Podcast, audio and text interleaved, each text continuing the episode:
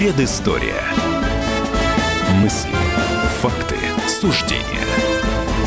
На радио «Комсомольская правда».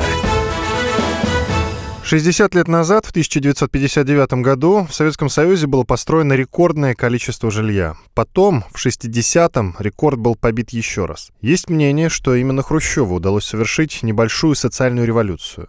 В студии Иван Панкин и историк Павел Пряньков. Давайте разбираться.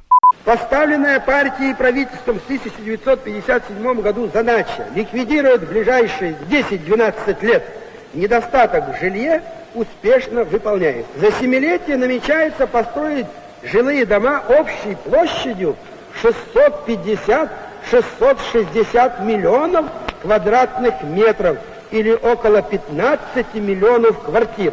Это больше, чем весь городской жилой фонд, созданный за годы советской власти. Хрущевки на тот момент это действительно был огромный прорыв. Но когда их возводили, прямо вот в проектной документации говорилось, что срок жизни хрущевок, вот первых серий, особенно знаменитой серии К-7, это 25 лет. А хрущевки, которые возводились уже вот по окончании жизни Хрущева, затронули часть брежневского времени, их срок жизни был 50 лет. И вот если мы посчитаем, прибавим к 60-му году 25 лет, уже в 85-м году их надо было сносить. И, в общем, это не скрывали, это считалось временным жильем, что мы сейчас решим назревшую проблему жилья, что просто переселить людей из подвалов, из коммуналок. А дальше, когда мы станем богаче, мы будем строить полноценные дома, такие примерно, как вот строились в сталинское время. Мы вот часто говорим, ставим заслугу Хрущева, например, Целину, полет в космос, безусловно, достижение паритета по ядерным силам с США. И это же не просто решение жилищной проблемы, а это еще создание полноценной инфраструктуры ЖКХ, которой мы пользуемся сегодня во всех городах. Потому что из себя представляла структура ЖКХ при Сталине? Да, строили мало, строили дома крепко, хорошо. Например, о сносе сталинских домов не идет речи сегодня. Но эти дома были, очень многие дома, автономные. Что такое автономные? Это котельная, которая работала в одном доме, вот отапливала один дом. Во многих домах было печное отопление. Не в тех домах, где жили там маршалы или заслуженные деятели искусств, а обычные сталинские дома, где-нибудь там вот в городах индустриализации, где происходила массовая индустриализация, Урал, Западная Сибирь. Не было водоочистных сооружений, не было газовых сетей, не было станций фильтрации воды, не было электрических сетей. Вот той цельной системы ЖКХ, которую мы имеем сегодня, центральное отопление, станции очистки канализационных стоков, станции очистки воды, электросети. Вот это все комплексно создавалось при Хрущеве. То есть это города современного типа. Да, может быть, дома не очень приглядные, но инфраструктура ЖКХ была очень современная по тем временам, не уступала, например, там, европейским аналогам. И, как мы потом позже знаем, например, система электрических сетей, она вообще была в России уникальна, в Советском Союзе уникальна. Ни одна страна мира не смогла создать такую замкнутую систему электросетей. И даже сегодня в странах Западной Европы мы не видим, например, центрального отопления. Даже в холодных странах, таких как Швеция, Норвегия, Финляндия. Это автономные системы с котлами, с газовыми в каждом доме. При Хрущеве это было создано. То есть это была великая трансформация городов. Давай вспомним предысторию. Как к Хрущеву пришла мысль построить хрущевки? Кто занимался этим проектом? Кто выбирал проект именно хрущевок? Первые идеи о строительстве блочных домов, они возникли в 1939 году при Сталине. И даже было несколько построено экспериментальных домов на Ленинградском шоссе и на Велозаводской улице. Затем, после войны, эти эксперименты продолжились по Сохинам, в частности, на Хорошевском шоссе, это 48-50 год. Это такие прообразы хрущевок. Но чем они отличались от хрущевок? Тем, что вот те самые панели, детали, из которых собирался дом, они делались на строительной площадке. То есть из бетона отливались вот эти блоки прямо на строительной площадке. Естественно, процесс шел долго, не всегда можно было соблюдать технологии, получалось много брака. И тут, я бы сказал, сыграла действительно в чем-то даже гениальная задумка Хрущева, что не надо изобретать велосипед, что не надо придумывать самим эту технологию, когда такая технология в мире есть. А технологию эту придумали французы в 30-е годы, когда нужно было строить сначала домостроительные комбинаты, на которых собираются все эти детали, и оттуда уже привозить на стройку эти детали. И французский архитектор Раймон Камю, и фирма его так называлась Камю, мы при Хрущеве просто купили патент.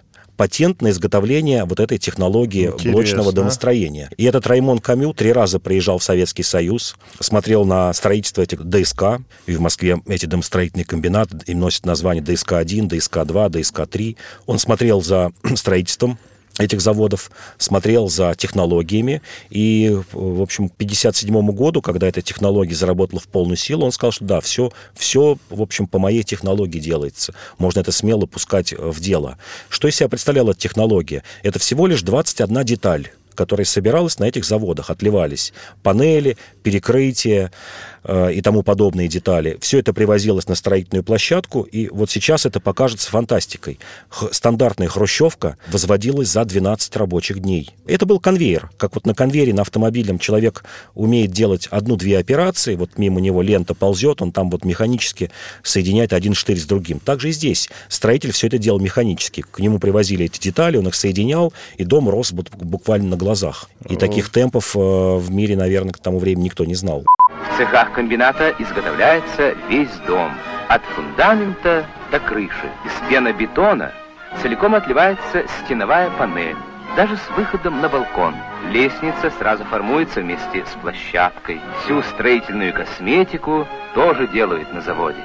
Что же пошло не так? Вот ты сказал, что была идея. Построим временно, потом построим что-нибудь лучше. Что пошло не так?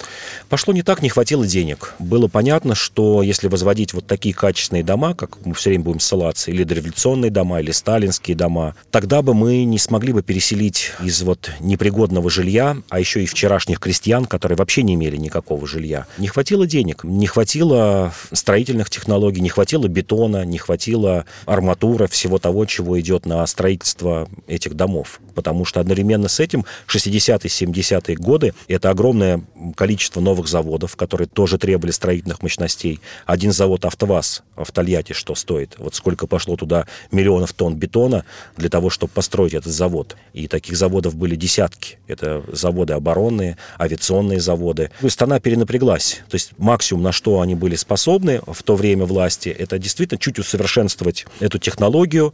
И появились так называемые брежневки. Хотя они начали разрабатываться при Хрущеве. Постановление Совета Министров реорганизации улучшение этих домов, серии домов, появилось в 1963 году. То есть еще за год до того, как Хрущева сняли. Те самые брежневки, когда уже начали строиться 9-, 16-этажные дома, когда в домах появились мусоропроводы, лифты, когда появились изолированные квартиры, раздельные санузлы, увеличилась площадь кухонь, балконы появились наконец-то, потому что в первых сериях хрущевок не было балконов. Сил хватило только на то, чтобы модернизировать эту систему. В первую очередь заселялись рабочие. Это как раз был таким, я бы сказал, настоящим социализмом. Когда мы говорим про Хрущева, Хрущев впервые сказал, да, что главное – это человек. И государство, в общем, нельзя забывать, но главное – это человек. Иван Панкин и Павел Пряньков, историк, журналист, основатель портала «Толкователь.ру», в студии радио «Комсомольская правда».